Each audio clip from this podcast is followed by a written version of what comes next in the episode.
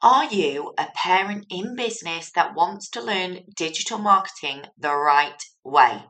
So you've got an amazing business and you want to shout it from the rooftops. You want everyone to know about it and you want to generate consistent revenue. You love the idea of your business working for you whilst you are busy making memories with your family. The one thing stopping you is digital marketing. From SEO to blogging, from creating your own digital courses to creating podcasts that parents will love. MyBump2Baby has the solution. We have launched our digital marketing, academy and it is designed for parent focused business owners to grow and scale their business with ease. Our academy can be accessed from anywhere on any device, which means as a busy parent in business, you can learn on the go with our bite sized, straight to the point videos. Join us today by visiting the link below and have seven day free trial on us to see if the area is right for you. Click the link under this podcast to start benefiting today and access our training right away. We look forward to seeing you in there and teaching you everything you need to know about digital marketing for parent focused businesses.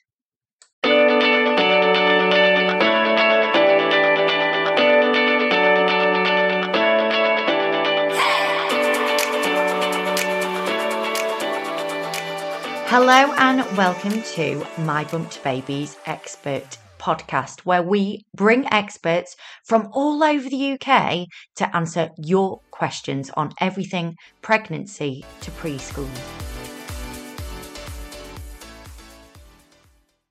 Hello, everybody, and welcome to MyBump2Baby's Expert podcast. Today, I am delighted to be joined by the lovely Emily from Finding Flow Parenting. Hello, Emily, how are you? I'm good. Thank you so much for having me, Carla. oh, I'm really excited to talk to you about this subject because it is something that I think a lot of parents feel, but they're almost a bit scared to share uh, too yeah. much that they feel this way, anger and shame. And that's what we're going to be talking about today. So, Emily, first of all, can you introduce yourself to our audience?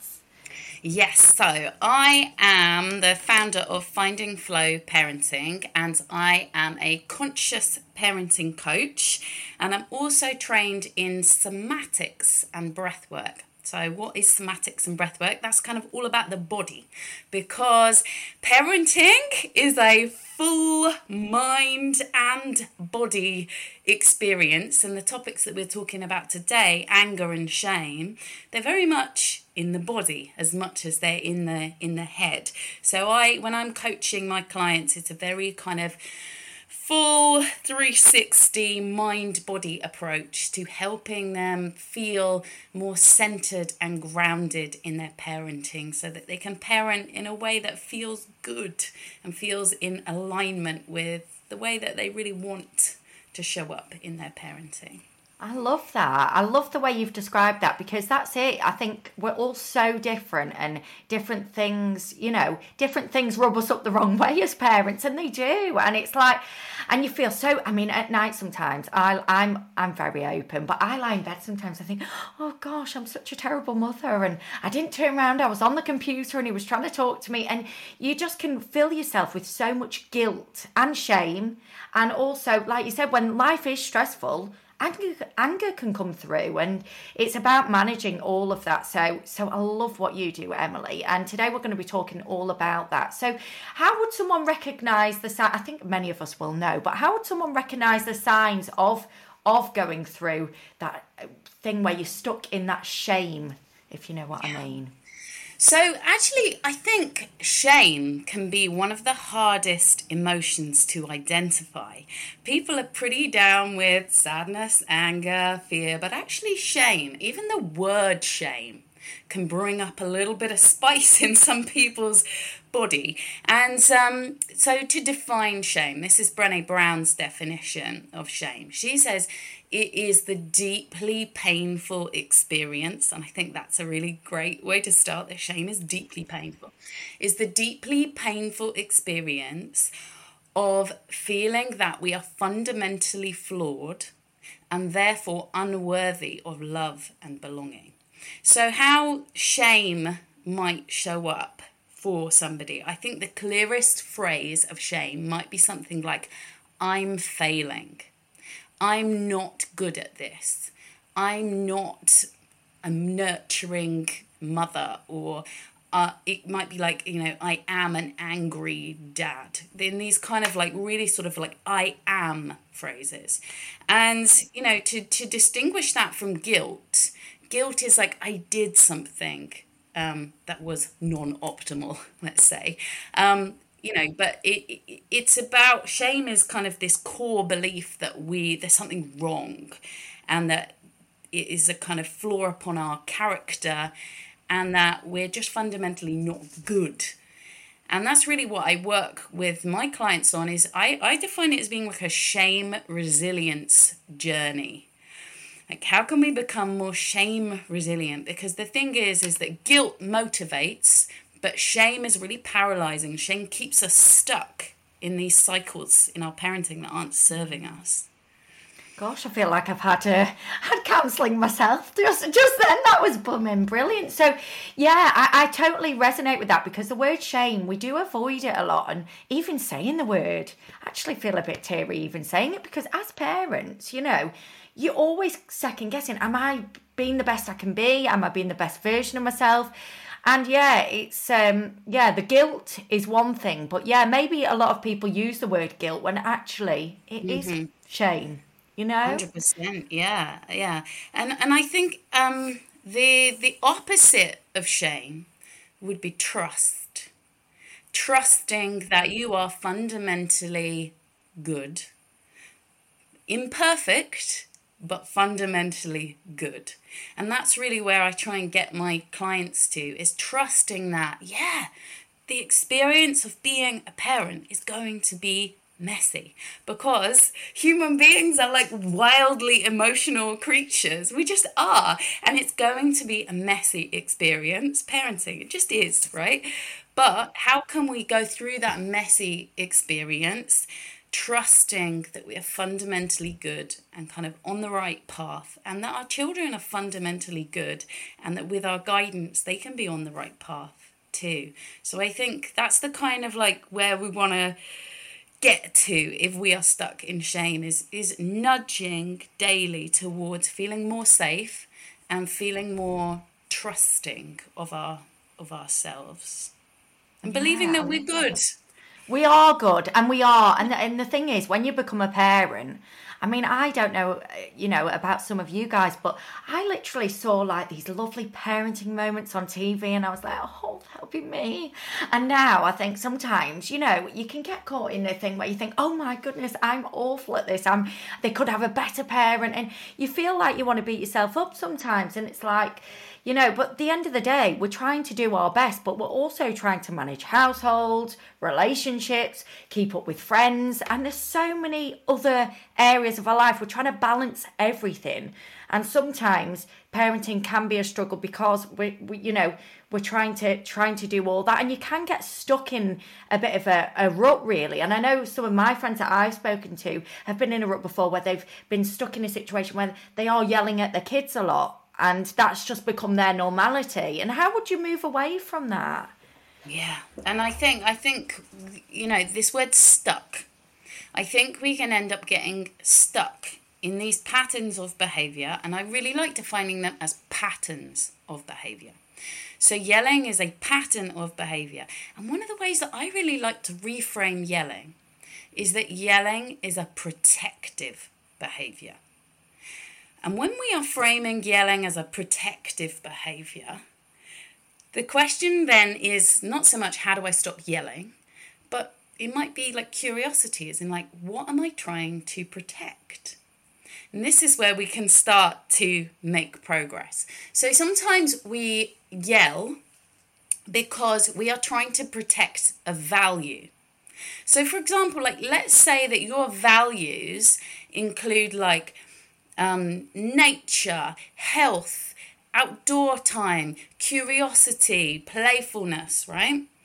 And then you see your child on a screen and then you might be like really triggered by them being on a screen and suddenly you find that like you're you're shouting and yelling seeing them on a screen and it's not really about the screen it's about the idea that your values are being violated by what you see because it's kind of not in alignment with your values and then we start to panic and we might be yelling you know like get off your screen get off your screen in a really panicked way and it's not about the screen at all. It's about this feeling of violation, that our values are being violated. And that's really where we can get in, in a pickle with yelling, is like we're trying to protect our value.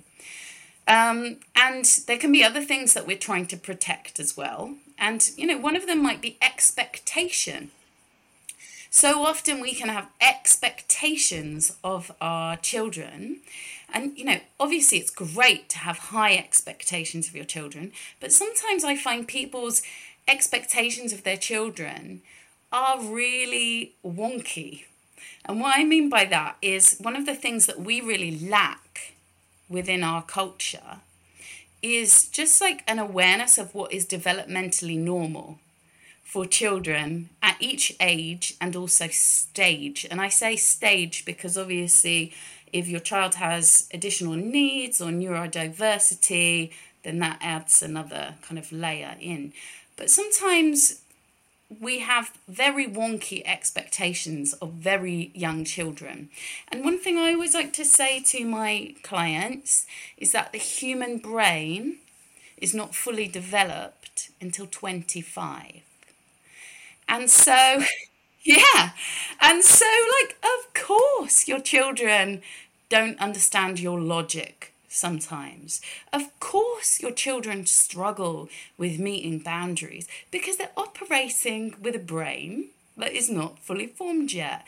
And sort of within this, we can find a little more compassion and empathy for them, but also for ourselves. Like it makes sense that they're not able to follow our instructions first time because they're executive functioning in their brain. So, executive functioning is the part of the brain um, in prefrontal cortex, which kind of allows you to execute a task from start to finish.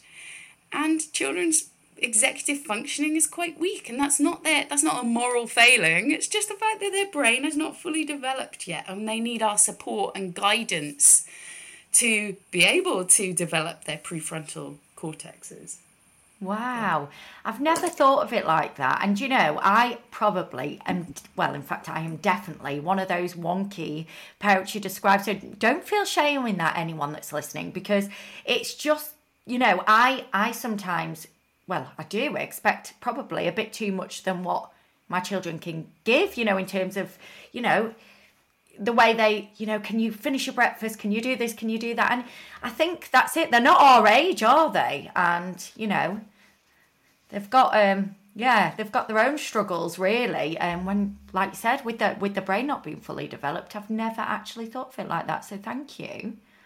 Yeah, yeah. it makes a lot and of sense when you're looking at it in that way, it's much easier to be empathetic and know that your role is essentially to guide.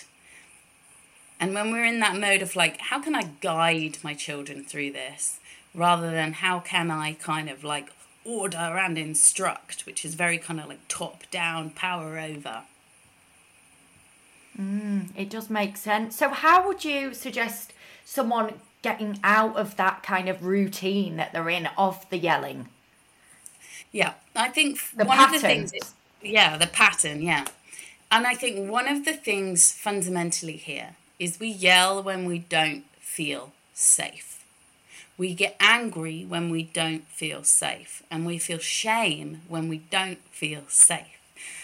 And what is this, like not feeling safe? Because we might, you know, logically be like, yeah, this is just two small children in a house. Yeah, of course this is safe.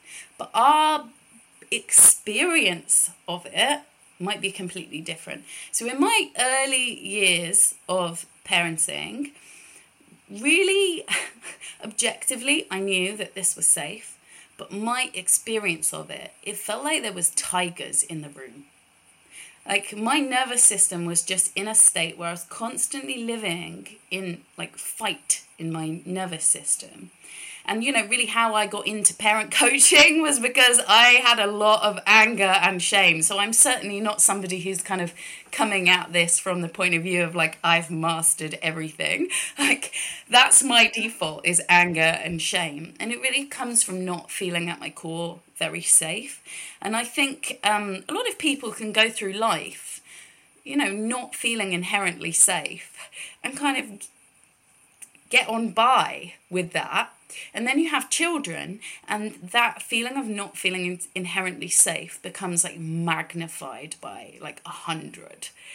And um, so, ways that we can feel a bit more safe might be the first thing I would say is like slowing down.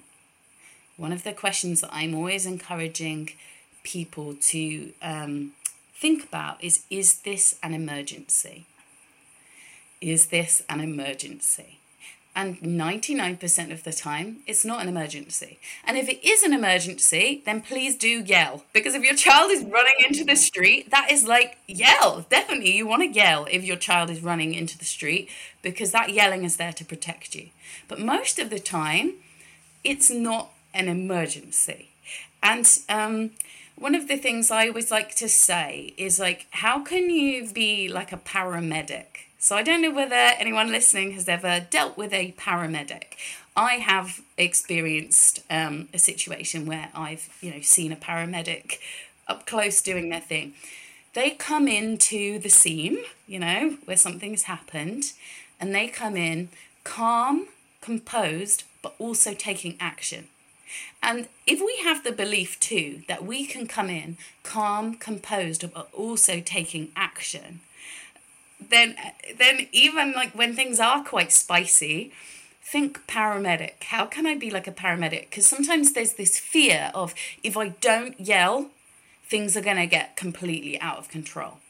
And actually you see a paramedic dealing with a situation. If a paramedic came in like yelling and panicking all they would be doing is making everybody else yell and panic too so that would be like a little nugget, I would say, like lean into safety by slowing down and be more paramedic in the way that you deal with um, situations which have that air of spiciness to them.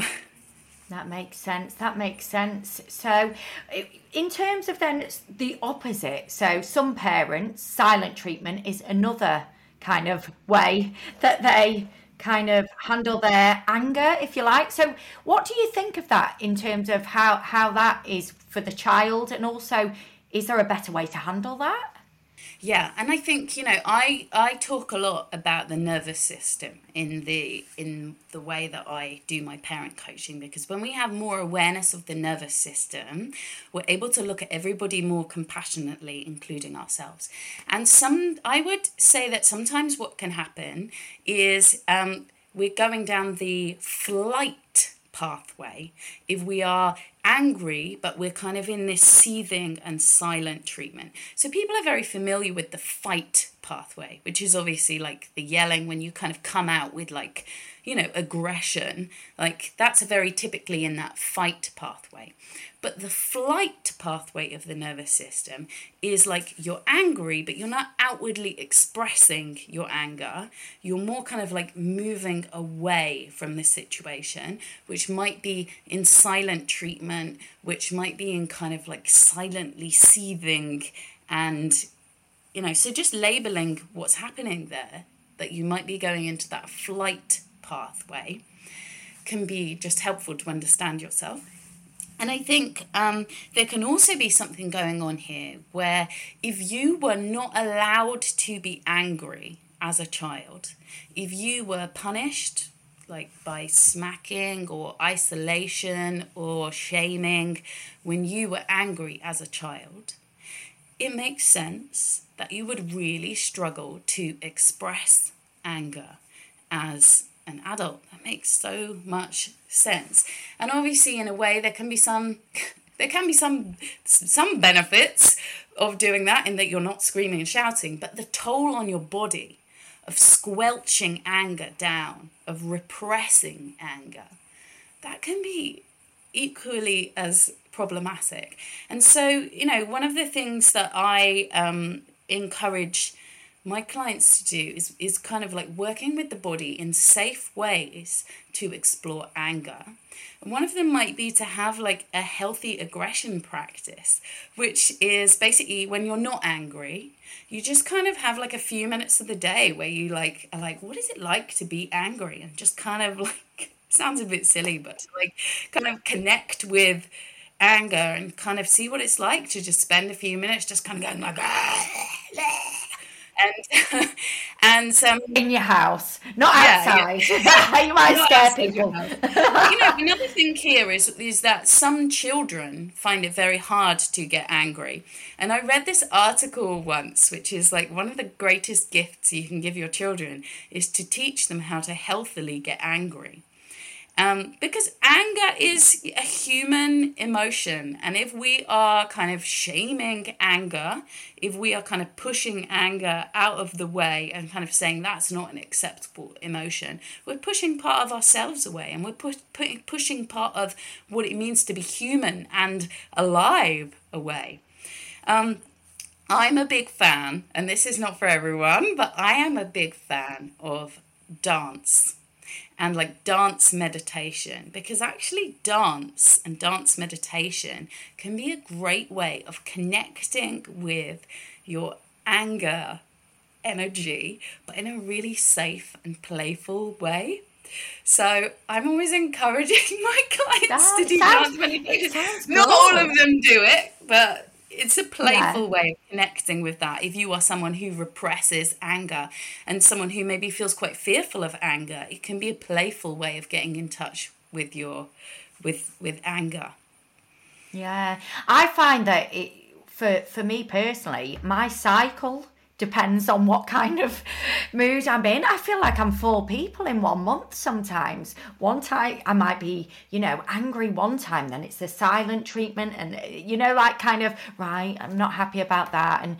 you know, it's just kind of identifying with yourself. I mean, a lot of people do keep journals now for, you know, tracking the cycle because does that have an effect on the way you parents? Yeah, 100%. And it's something that I have started becoming much more aware of. There's a great podcast called 28 ish days later where it's a, have you heard of oh, that? Wow. It's like, no. Takes you through the entire sort of um, menstrual cycle in like short episodes, 28 short episodes.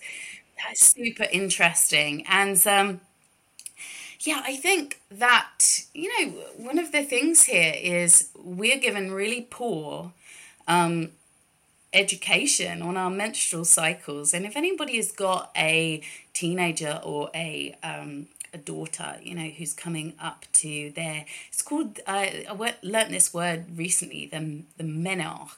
I'm not sure whether I'm pronouncing that correctly, but that is the menarche. The menarche is you, uh, a girl's first period. And yet, most of us were given no education on our menstrual cycles. And this is something that I don't know a great deal about, but I would really encourage people to start tracking their cycles, to start reading about it, to get curious. And it's something I'm certainly on a journey um, towards getting more in tune. Actually, I'll tell you what, my husband was more in tune with my menstrual cycle than I was because he just noticed these big shifts in where I was in my um in my anger and shame.